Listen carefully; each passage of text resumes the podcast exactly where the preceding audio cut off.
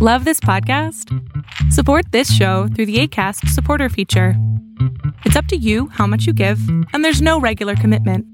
Just click the link in the show description to support now.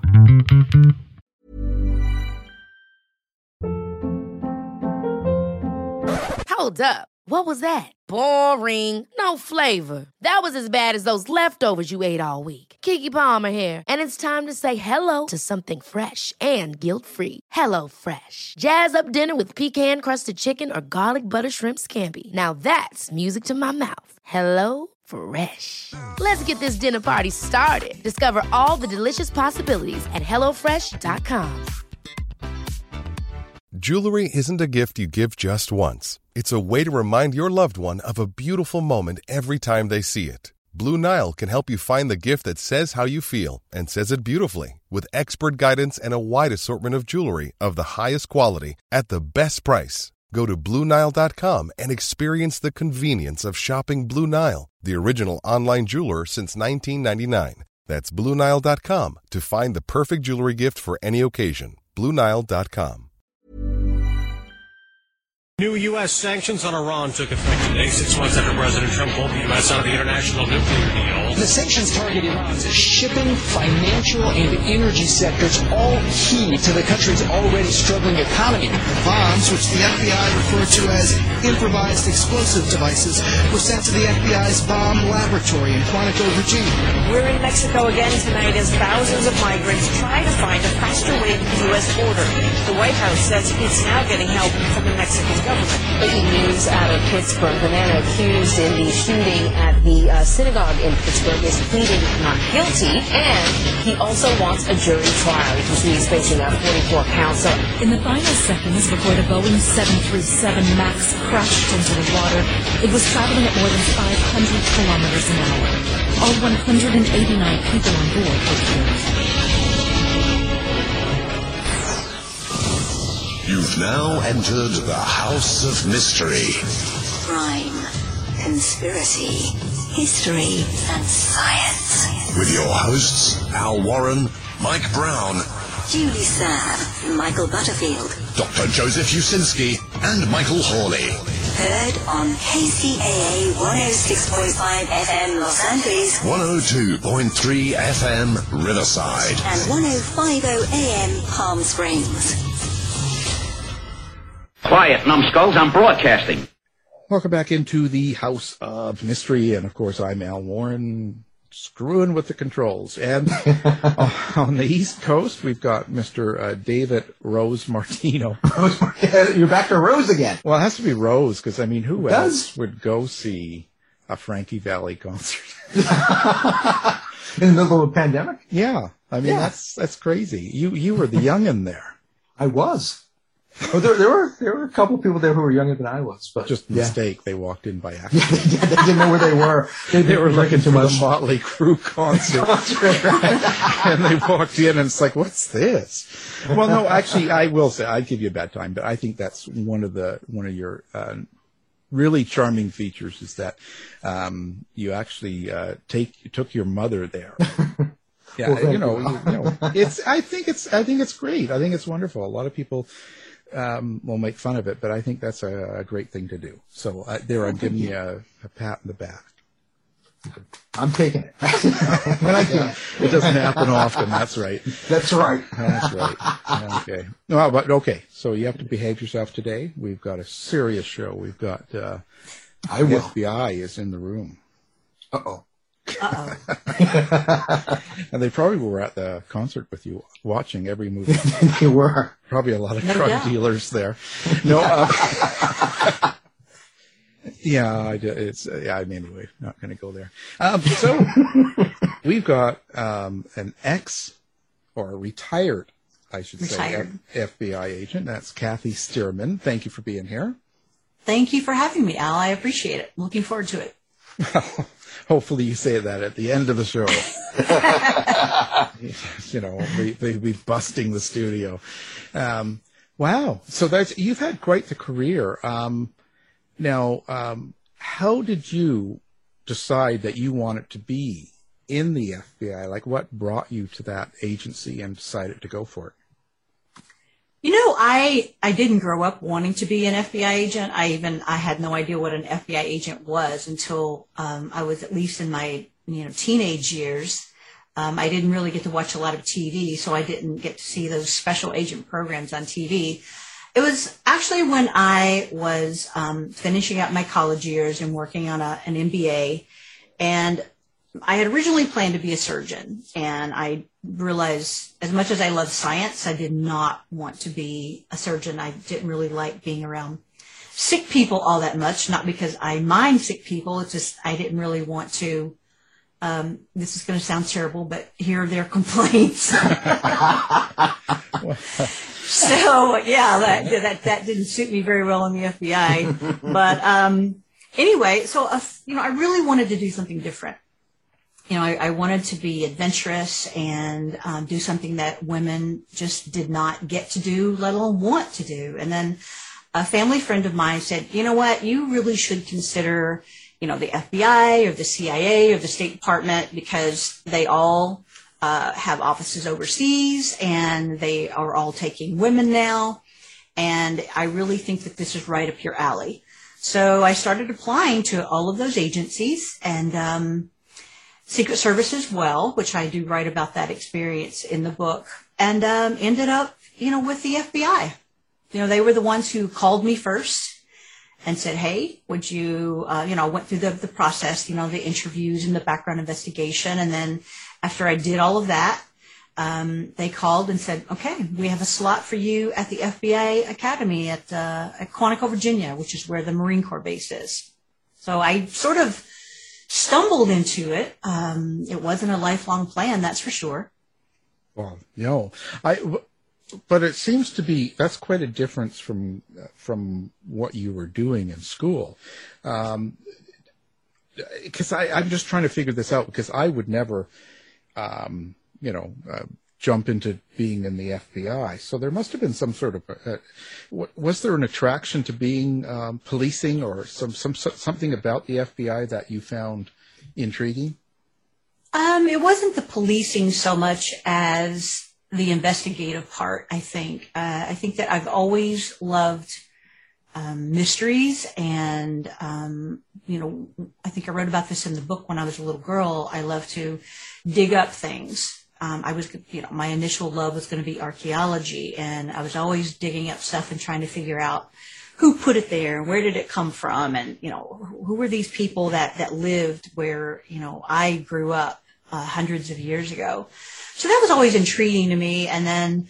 Um, later, I loved uh, learning about archaeology and the mysteries of other cultures and societies. And I think that that's probably what drew me to the FBI when I was initially told about it. Plus, I really liked the fact that not a lot of women were in the FBI at the time. And to me, that was a challenge. And I, I always love a challenge. And I'm the kind of person, still am, and was when I was a young girl. If you tell me that I can't do something or I won't be able to do something, then I always thought to myself, well, then, you know what? You should go stand in the corner and just watch me do it. Um, so it was probably more um, of a challenge too than than anything else. I wanted to I wanted to be different because I knew that somewhere inside myself there was this different person, this different young woman. You know, I didn't want to get married and have kids and do the whole um, normal family thing. I just didn't. To me, I wanted to run as far away from possible from uh, that kind of life, and I did. Oh, good. I mean, I did too. Now, um, your book title, it's not about the gun, you know, and it's lessons from my global career as a female FBI agent. So it's not about the gun. That's an interesting title. Um, how did you come up with that? Was writing the book, I started um, to write about the fact that when I was overseas, I didn't carry a gun. Uh, you can only, as an FBI agent, uh, a legal attaché can only carry a gun if you're in certain countries like Iraq and um, Afghanistan and places where you're you're more likely to need one. Uh, but in 99% of the Legat offices overseas, the Legat personnel, they're not allowed to carry a gun. It's, you know, you, you, we don't have the, the authority and the jurisdiction in other countries to do so. So I became accustomed to not carrying a gun and I would go to all the countries that I covered in South Central Asia and China and Mongolia and I was by myself a lot, you know, after hours or, um, you know, I traveled by myself a lot. And I got accustomed to not being concerned or worried about someone shooting me. I mean, here in the United States, I mean, let's face it, you know, you, you, you can go to the movie theater and somebody can shoot you. You could go to a restaurant and someone can shoot you or a concert. And I got accustomed to feeling safe from people who were always carrying guns. And when I came back to the United States, I realized I, I came back uh, from living in China and I was in San Francisco. And I realized that I had to sort of carry myself differently once I came back from, from overseas. That, you know, I could be at a stop sign and look at somebody the wrong way and whatever bad day they're having or whatever, you know, they're thinking, they could shoot me if they have a gun. Um, and that can pretty much happen anywhere in the United States. And so I really started thinking about the gun itself and having to carry that as an FBI agent throughout your career. And interestingly enough, one of the first questions that people would ask me when I was overseas, because they're very, very curious about the FBI and the FBI is highly regarded. And one of the first questions that I would always get is, do you really carry a gun? And you could tell by the question that they, they really thought that was cool because all of the countries I covered, people don't carry guns. You know, now, yes, they're terrorists and they're bombers, but um, that's a little bit different. And so I realized that there's this fascination, not just within the United States with guns, but overseas. And that really started to trouble me. And I started to look back at all the things that I did when I was overseas as the Legat that didn't require a gun. I, absolutely nothing I did required a gun unless I was going to be one of the, the main people left at the embassy to protect the people inside the embassy. And um, then, of course, as I say in the book, the Marines were going to provide me the weaponry in order to be able to to do that, to be that person. So it just sort of evolved into um, thinking about what a what carrying a gun means. And there's a huge responsibility in carrying a gun. And I think that most people don't think about the responsibility. I think they just think about, ooh, it's really cool to carry a gun. And the reality is it's not that it's cool to carry, carry a gun. There's a huge, huge responsibility involved. And I really, that really hit home for me when I came back to the United States from living for years overseas without one. Yeah. Wow. Well, Phoenix will not be airing this show. I don't imagine a lot of places in the United States will be airing this show because, you know, let's face it, we are a gun culture. Yeah. Unfortunately. Yeah, they're, they're, that's the only um, area that seems to um, avoid airing that type of show.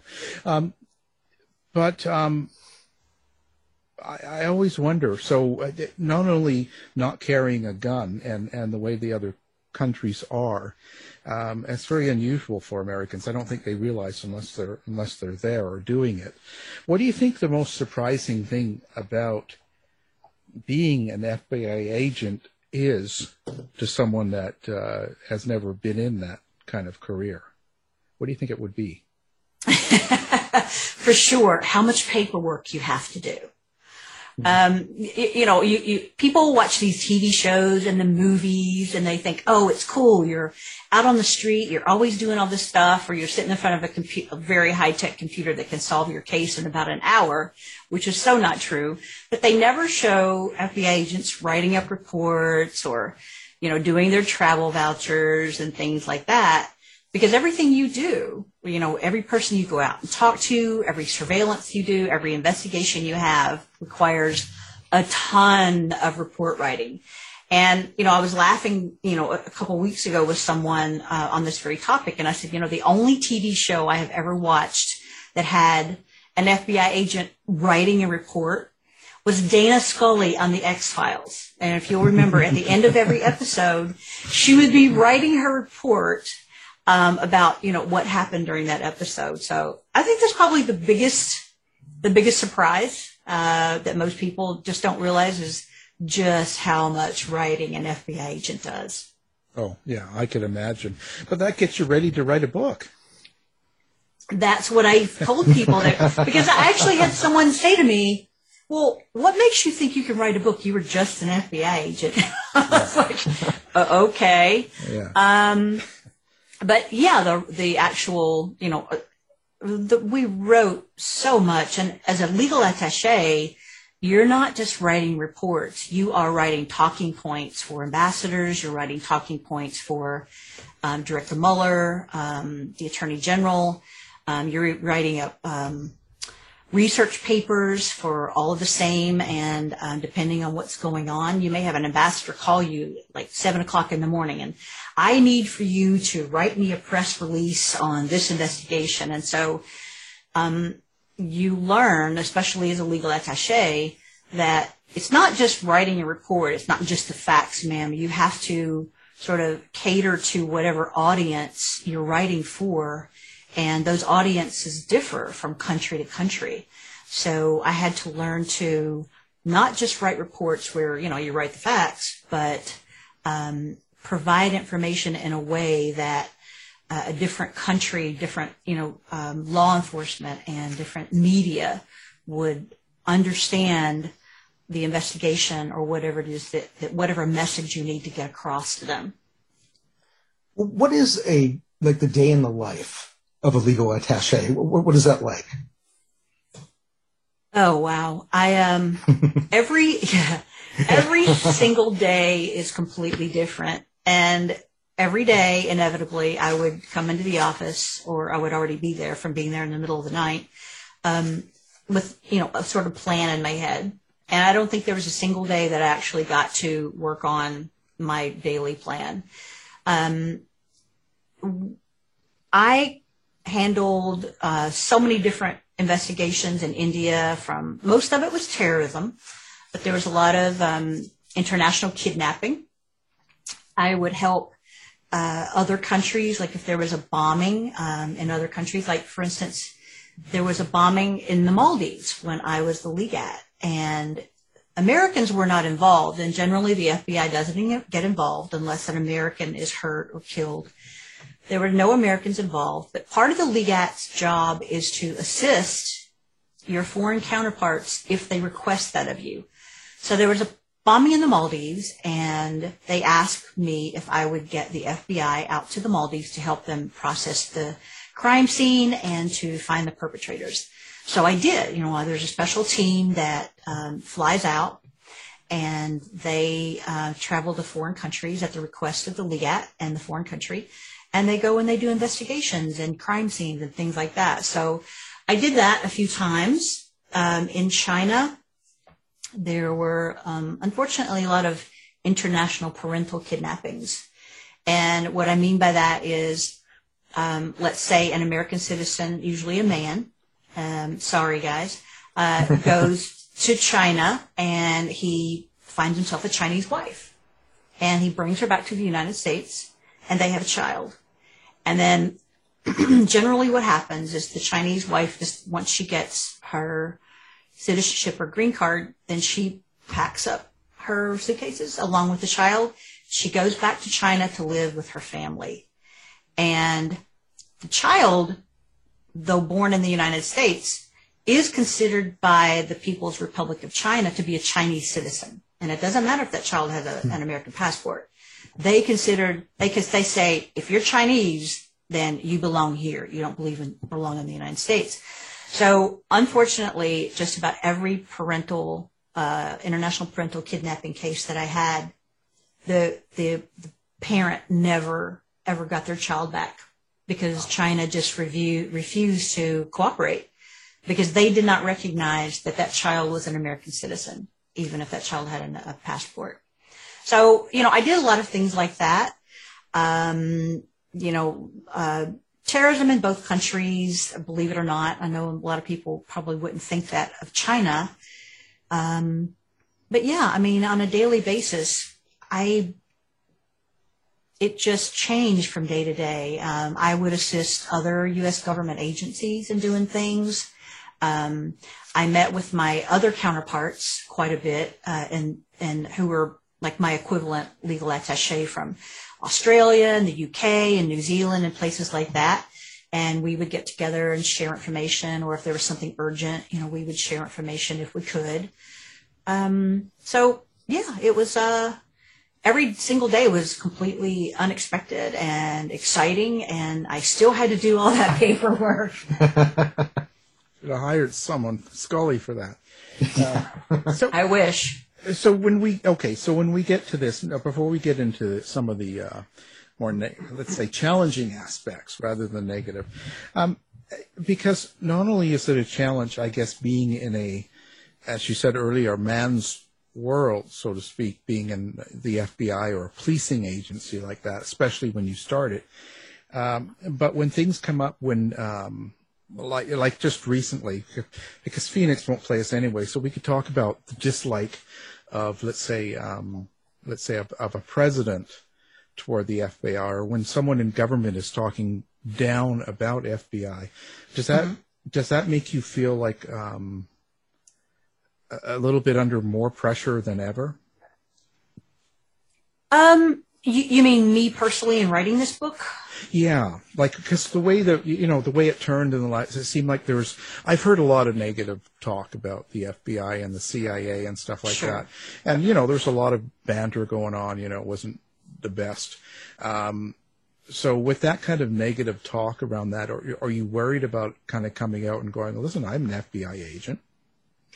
Um, I'm really not, uh, because I, I, think I got accustomed over the years when I was an FBI agent that uh, there's always someone who doesn't like the FBI. Believe me, I've had doors slammed in my face. I've been cursed at. I've been spit at when people find out that I was an FBI agent, especially when I was in California, um, working out of the San Francisco office, because, you know, there, the, you know, there are a lot of people in California, at least at the time, that are far more liberal and looked at the FBI as, um, you know, someone who's reading their phone messages or following them or whatever they thought that the FBI was doing, which is, you know, n- not true.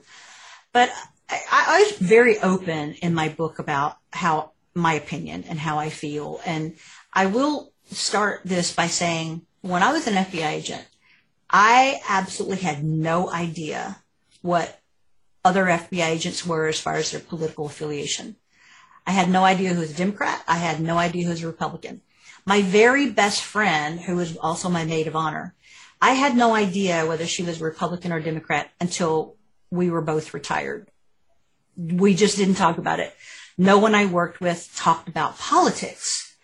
The job was to protect the American people, and it didn't matter if those American people were Republicans or Democrats. Now, you know, come forward a little bit and with the election of Donald Trump, I think that changed. And the morning after Donald Trump was elected, uh, and I was still in a major state of depression, I said to my husband, I said, I am afraid that Donald Trump and the way he behaves and the fact that he thinks he can say whatever he wants and he has and still get elected, I'm concerned that that's going to give those men who have harbored those same feelings, but have just sort of kept them tamped down. My concern is he's going to, that Donald Trump is going to give all those men the, the right in their minds to say whatever they want and behave however they want. And unfortunately, I think that we've seen that in the FBI. I think that even in the FBI, this was not like this when I was there but I think that there are some agents who decided, well, you know, now I can be more political and I can voice my opinion and maybe try to skew an investigation a certain way because this is the way I want it to go versus the way it actually should be, you know, a more balanced viewpoint and a more balanced investigation for all American people, not just the ones that I agree with.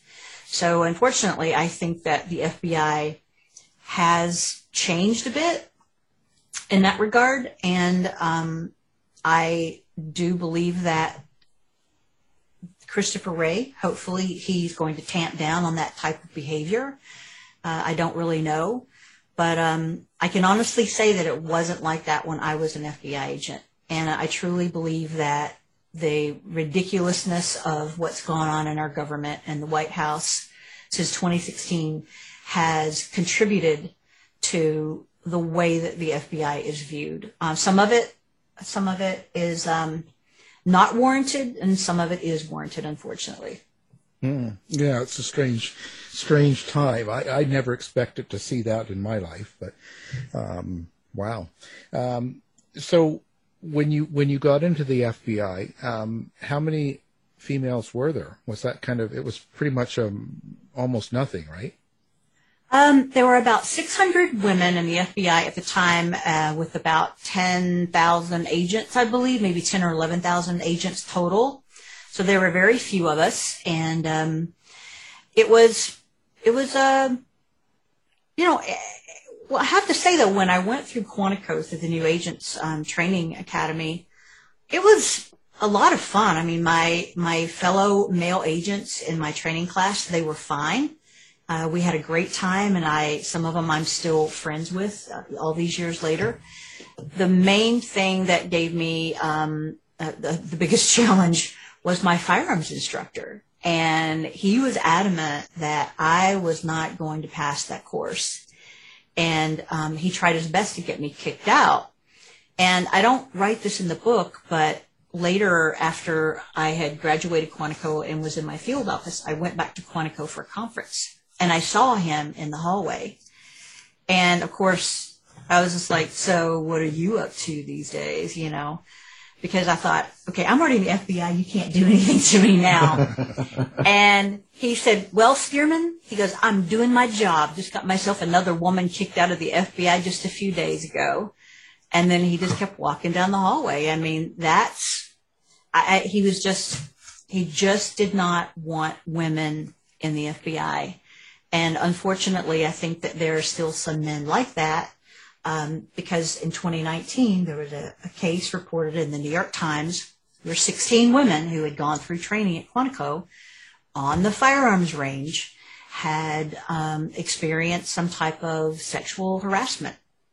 So people ask me, "Oh, has the bureau changed?" Absolutely, yes, it has in some ways, but in other ways, it hasn't what was it like to, um, or what was the training like uh, to become an FBI agent? Um, it was pretty rigorous. I don't think it's quite as rigorous now as it as it used to be, but um, we did. Uh, our days were divided up into three. You know, one was a classroom, one was firearms, and the other was physical fitness. And physical fitness could be anything from boxing to wrestling uh, to learning the um, um, how to defend yourself against uh, other, you know, like if you get into a fight, uh, we would go out running, we would climb ropes, we would do obstacle courses, um, a lot, a lot of running, and we spent well. Some of us didn't have to because there were a few, you know, former Marines and Navy SEALs in the class, but uh, a lot of us spent a lot of time in the gym after class lifting weights and running around the track.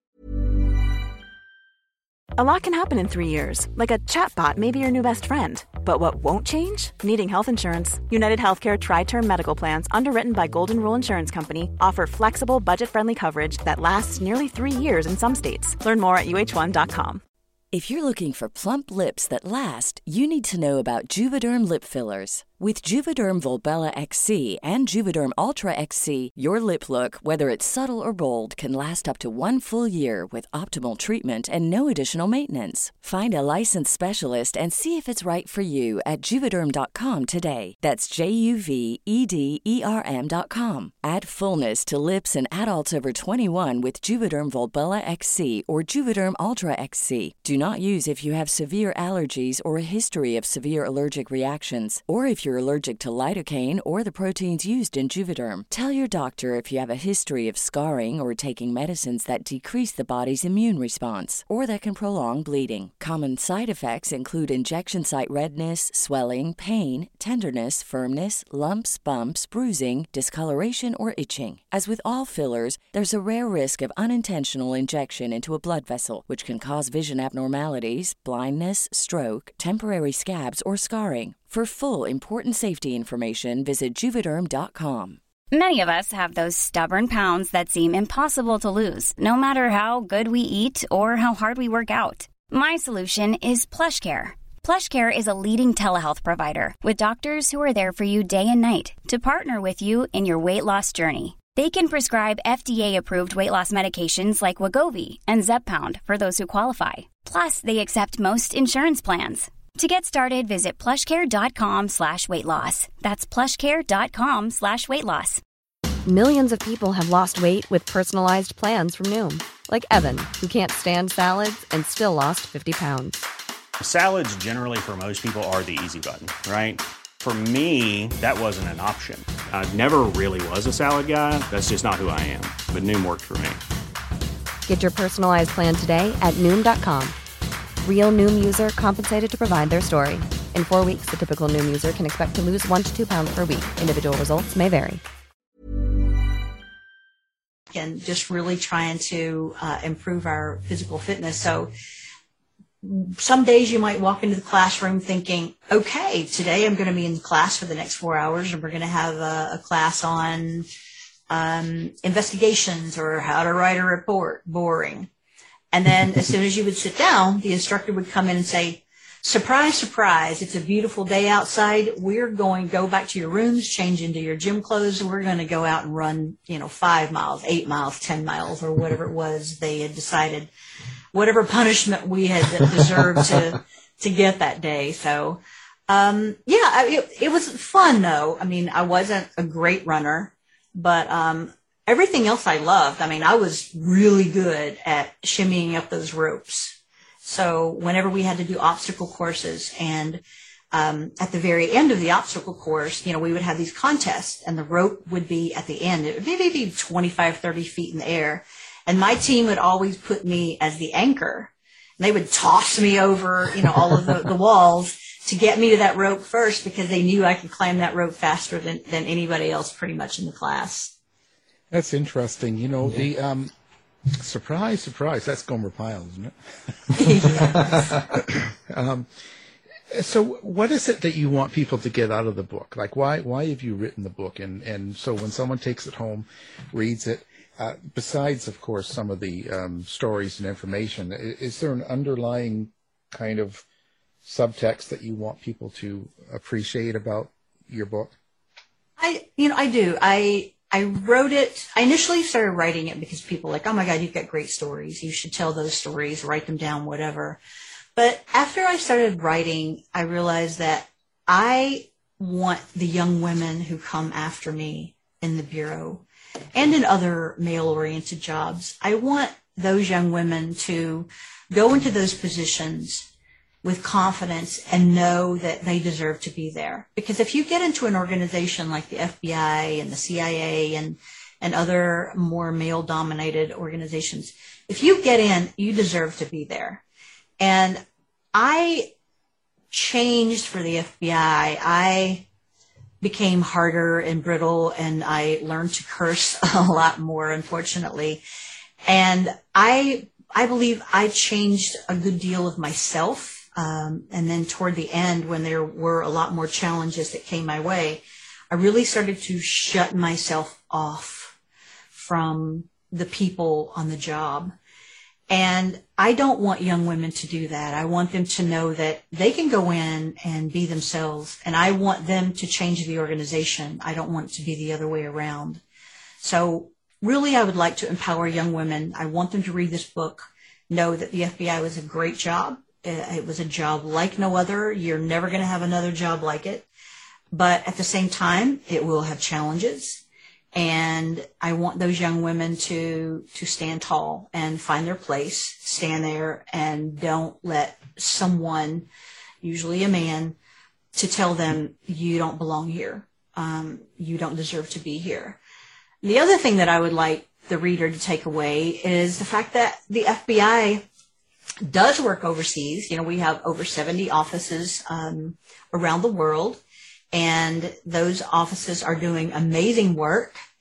It's not just the CIA and the State Department that are overseas, although I will say that when your legal attache and the legal attache personnel um, works very, very closely with our partners in the CIA and the State Department, um, we really wouldn't be able to do a lot of things if we didn't work together.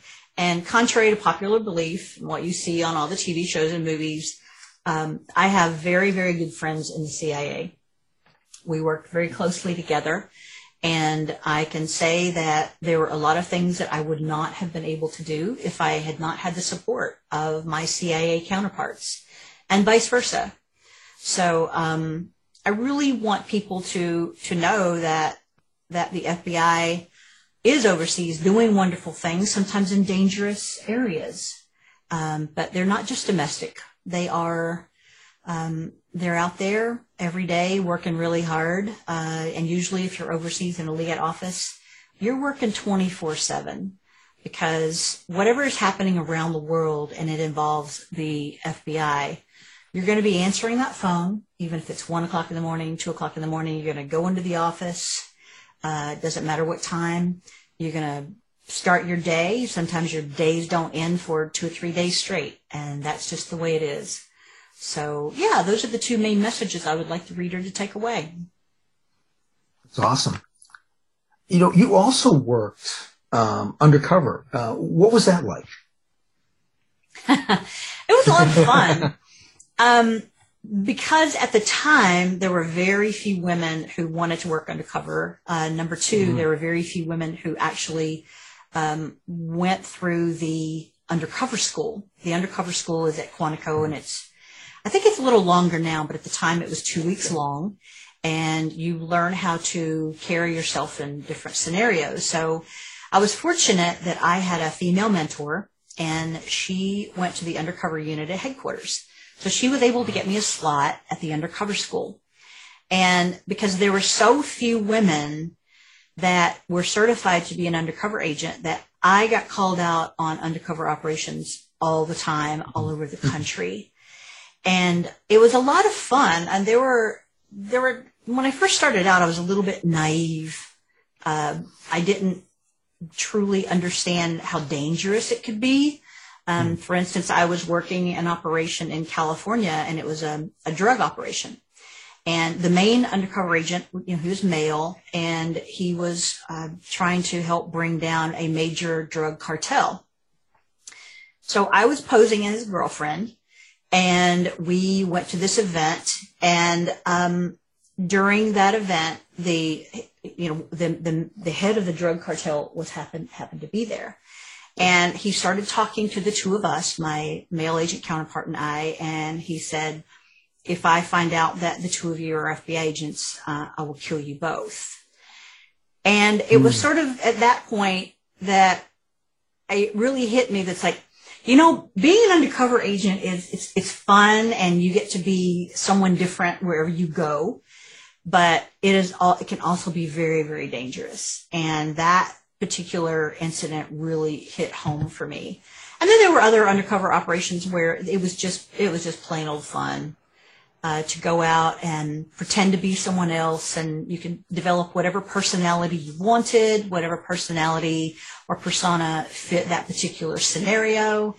Um, I really really enjoyed it uh, until I you know met my future husband, and then I I didn't want to disappear for days on end where I couldn't mm. reach out to him. He couldn't reach out to me. And it did become old after a while because most of the roles that I got to play were secondary roles. And, um, you know, unfortunately, uh, the, the bad guys that I dealt with had no regard for women.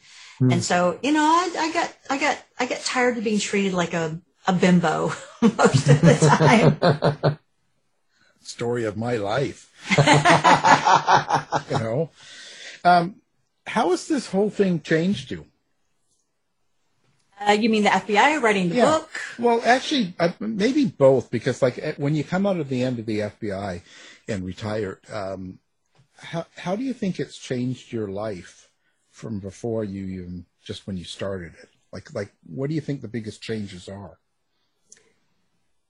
my my career toward the end um, presented a lot more challenges to me personally, or I should say professionally, because I, I got the impression that there were there were people within the FBI, m- mainly men, I should say all men, who felt like I shouldn't be in the position that I had. I shouldn't be um, have that that high level of a position uh, as legal attaché, and they I think they just didn't want me there, and they tried to make my life pretty hard, and so that really differed from early in my career when you know I worked with some amazing male agents, people who became you know true friends, um, as well as colleagues, and I give so many men that I worked with a lot of credit. And it really was toward the end when I started to climb the ladder, so to speak, that I, I was met with so many um, negative challenges. And by the time I left the FBI, I felt a little bruised. I was hurt and I was very, I was angry, uh, if I'm being honest about it. And when I left and retired, I, I, I was just happy to leave because I was I was just kind of fed up with the behavior that I saw uh, and had experienced. And then after I started writing the book and reviewing my career and writing the stories that I put in the book, and the book, by the way, had, I mean, I wrote maybe a third more of this book than actually got published. So there were so many positive, wonderful things that happened in my career. And then I realized that yes, at the end there were challenges, and yes, at the end I felt angry. But the reality is the FBI truly changed my life and gave me opportunities that I would not have had otherwise. I mean, how many times do you get to do things like go overseas and work in an embassy as an FBI agent and have meet all the people, the wonderful, wonderful people that I met and, and the experiences that I had.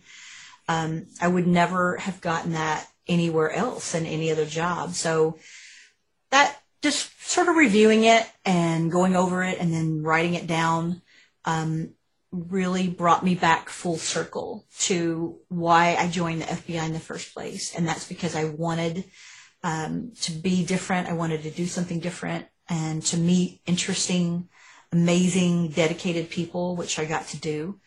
So I think the whole writing process brought me back around to the very beginning where in spite of that, you know, nasty firearms instructor at Quantico, um, I loved it. I loved my job. It was great. Is that fire instructor um, still alive or?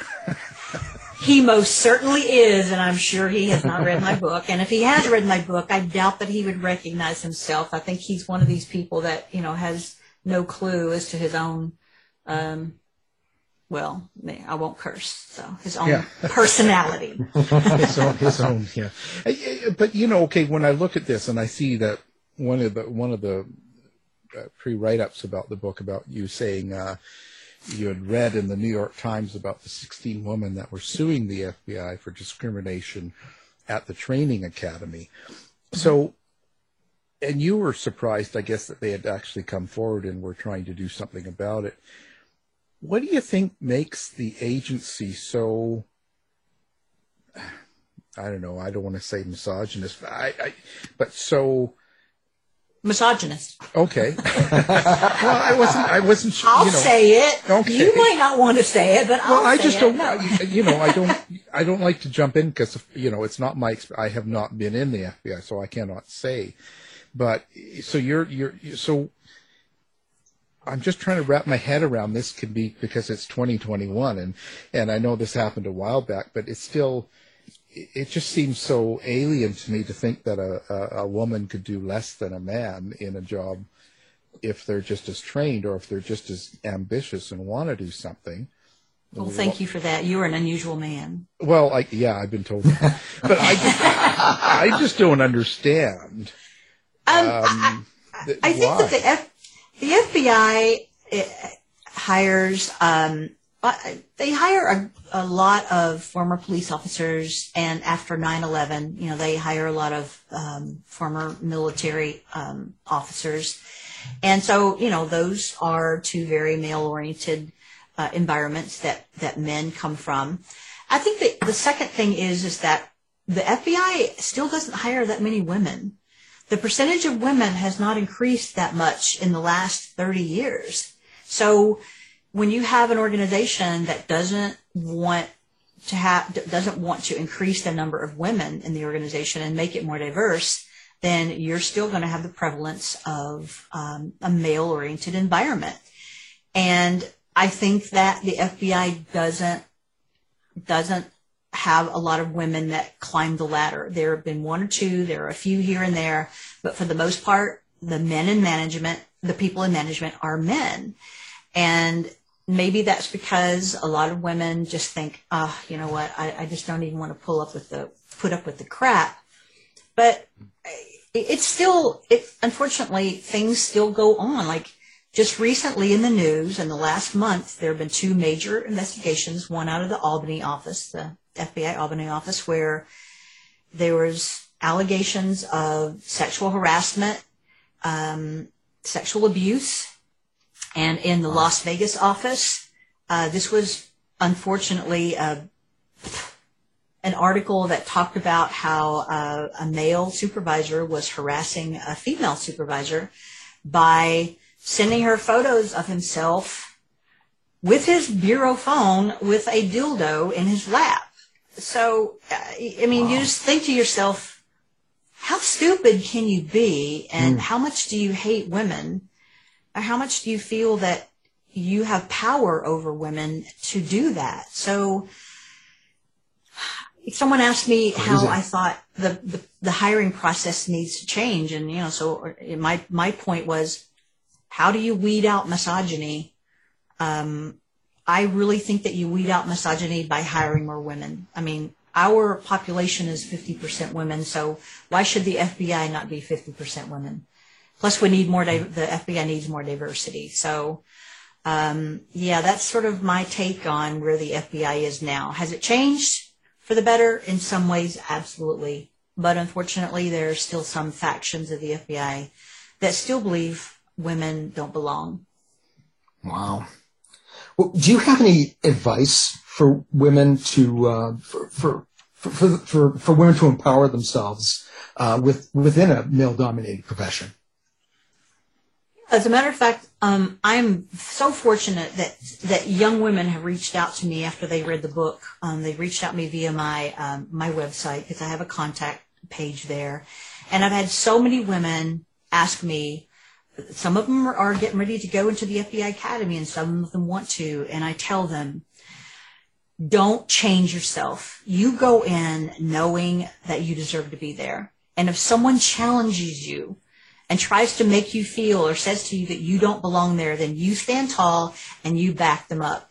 Do it professionally, but be firm and make the, make the organ, change the organization on your own. Don't let it change you. And um, I actually had a um, a copy editor say to me when she was going through my initial manuscript, she said, "Do you really want to write all this in your book? Don't you think you need to tone it down a little bit?"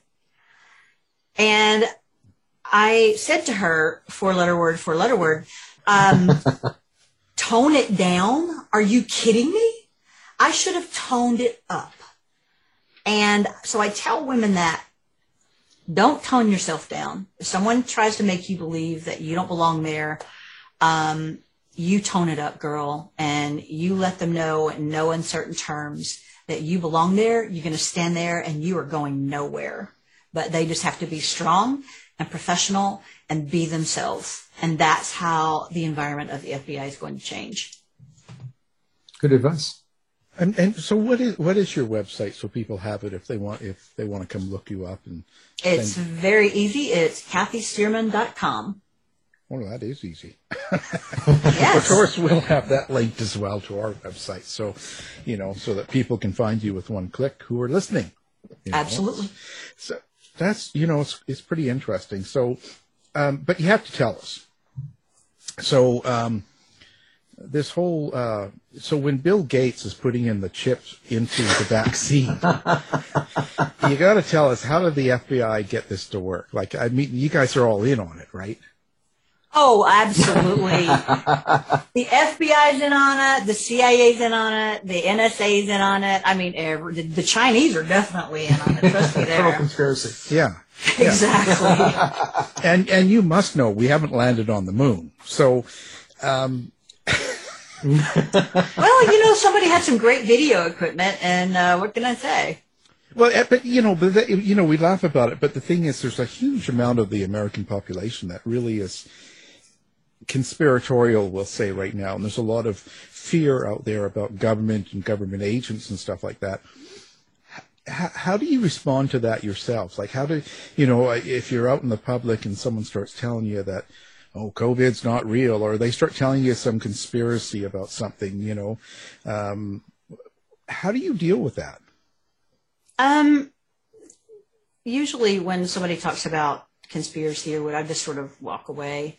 But usually I get when they hear that I was with the FBI or even when I, you know, even when I was still an agent, people would say, well, you're just, you know, you're, you're tapping my phone and, and you're, you know, reading my emails. And my quick response was really, um, frankly, no, no offense. I don't mean to hurt your feelings, but you're not really all that interesting. Um, and then if the, if the person was a little bit uh, more mm, intelligent, let's say, I would say, you know what? Think about it. You are one person just in this country, 330 plus million people. How many emails do you send a day? How many do you receive? Think about how many people it would take to review every single person's emails in this country every day hmm. and with the multiple emails that go out there. And I mean, let's just really think about that. Nobody is reading your emails every day unless you're a spy or a terrorist. And yes, somebody might be reading your emails. But if you're just a regular person, nobody really cares about your emails. So no offense, but who cares? And I would just respond like that. Yeah. Well, it's a little nicer than me. I always say nobody cares about you. You can just blame it on the NSA. yeah. yeah, it just- well, I don't know. I just sort of, um, it, it sort of just freaks me out a little bit like that. That's all. I just think people get away. I mean, the government can't even pave our roads for crying out loud, right? uh, or fix our bridges. Hey, you know, I, I completely agree with you. But, you know, when you have people that are looking at one news source and that news source is very, very, very, very, very, very hanging off the, the, the right cliff by a pinky nail conservative, um, what are you going to do? You, you can't force them to try to, most people are too lazy to try to get more information. Like when someone tells me something, I'm like, really? And I'll try, I will step around that one piece of information 360 degrees to find out what I believe to be is uh, the truth, the facts. And it doesn't matter what it is. And so I always say that, you know, I look at something from a 360 degree view. Most people are too lazy to do that. And I say they are just, I'll just say it, they're lazy. Um, it's much easier to have someone tell you how to think, tell you what to think, than, than to actually figure out for yourself what you should be thinking. Well, there you go, Dave. so what's next? What's next for you? Like, where do you, where are you going from here? Um, I love writing. I'm going to be Dana Scully. Um, except that, you know, I guess I won't be, you know, looking into the X Files. But no, I love writing and I love, um, writing about women, empowering women. So my plan is I actually have, um, some ideas, uh, that I'm working on doing some research for a couple of women, obscure women from history that no one knows about or they know very little about. So I really would like to write nonfiction books about um, those women and bring their achievements to light, and um, you know let let the world know that you know history was founded on women as well as men, And that's the message that I would like to get out there. So yeah, I'll keep writing as long as someone will keep reading Oh, just and publish me. yeah, just write anyway. Exactly. it doesn't matter, you know. I mean, I mean, nobody reads my books, and I, I keep on writing, and you know, hey, Well, not? see, there you go. You get the writing bug and you just can't stop. I agree with that. I love it. Well, you know, it's a it's a good thing.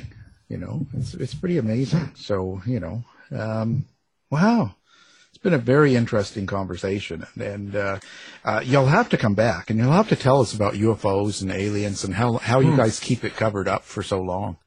I would absolutely be more than happy to do that, but you're going to have to let me consult with Dana Scully first. she she's my go-to person because you know she's a little bit like me. She's skeptical, so she's going to look at that UFO issue from 360 degrees, and then she's going to come up with uh, an opinion. Yeah, but I, I I thought you guys were covering it up. Uh, the FBI, well, you know, amongst all the other things that we cover up, I think that you're probably thinking about the Navy. You know, Well- they like to cover up that stuff. the Navy's or I another should say. I should say the Air Force. You know, Yeah. the Air Force, they're the ones with all the uh, the cool planes and stuff. So I Mm, don't know. that's true. You might want to might want to check with them. No, but the but you know, in a flat Earth, they haven't. The pilots are all in on it. We can't trust them. Of course not. You know. Especially if they're Russian or Chinese. Let's just put it that way. Yeah. Oh God. Yeah. Yeah. Forget it. You know, Canadians are the worst. Oh, they're just terrible. So I've heard. Yeah. That's it. Yeah. Blame it on Canada. Come on. We know they did it. Hey, you guys have a lot of room up there to hide all the aliens that have been coming to Earth for a long, long time. So I can Mm. certainly see that. That's that's Quebec. Okay, all right, Quebec. Well, maybe not. Too too cold for the aliens. They're like they came down once and like, yeah, I'm not going back down there. No. Yeah. Don't tell them. Tell them it's cold and it's terrible. terrible place to live. People say a. And smoky. Yeah, it's smoky. but we, we turn on the smoke. It's fake. It's it's it's the laser beams, right? Well, it's it's so that the aliens can't find you. It's it's That's- literally a smoke screen.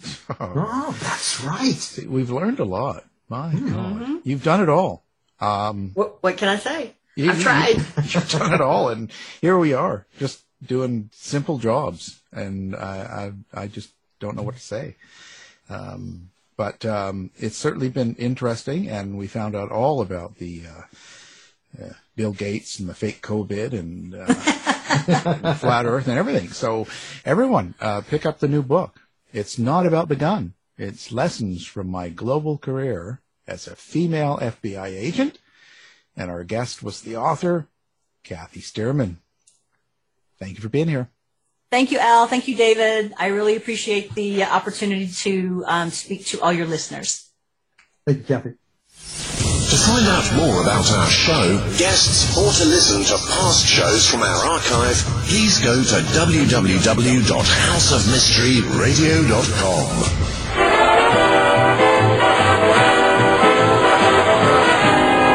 mission has been completed. The end. By George, he's got it. It is the end. I'll see you. If you're lying to me, I'll be back. This has been a production of Something Weird Media.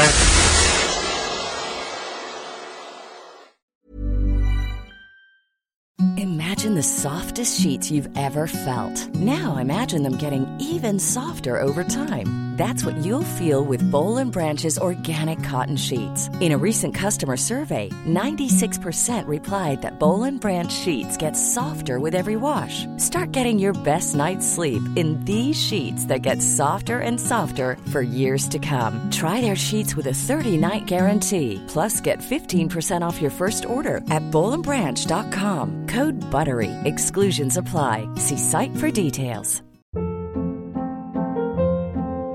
Hold up. What was that? Boring. No flavor. That was as bad as those leftovers you ate all week. Keke Palmer here, and it's time to say hello to something fresh and guilt-free. Hello Fresh. Jazz up dinner with pecan-crusted chicken or garlic butter shrimp scampi. Now that's music to my mouth. Hello Fresh. Let's get this dinner party started. Discover all the delicious possibilities at hellofresh.com. Hey, it's Paige DeSorbo from Giggly Squad. High quality fashion without the price tag. Say hello to Quince. I'm snagging high-end essentials like cozy cashmere sweaters, sleek leather jackets, fine jewelry, and so much more. With Quince being 50 to 80% less than similar brands. And they partner with factories that prioritize safe, ethical, and responsible manufacturing. I love that. Luxury quality within reach. Go to quince.com slash style to get free shipping and 365 day returns on your next order. Quince.com slash style. You've been listening to the House of Mystery radio show. To find out more about our guests, hosts, or shows, go to www.houseofmystery.com. Show's over for now. Was it as good for you as it was for me? Well, good night. This has been a production of Something Weird Media. I'll be back.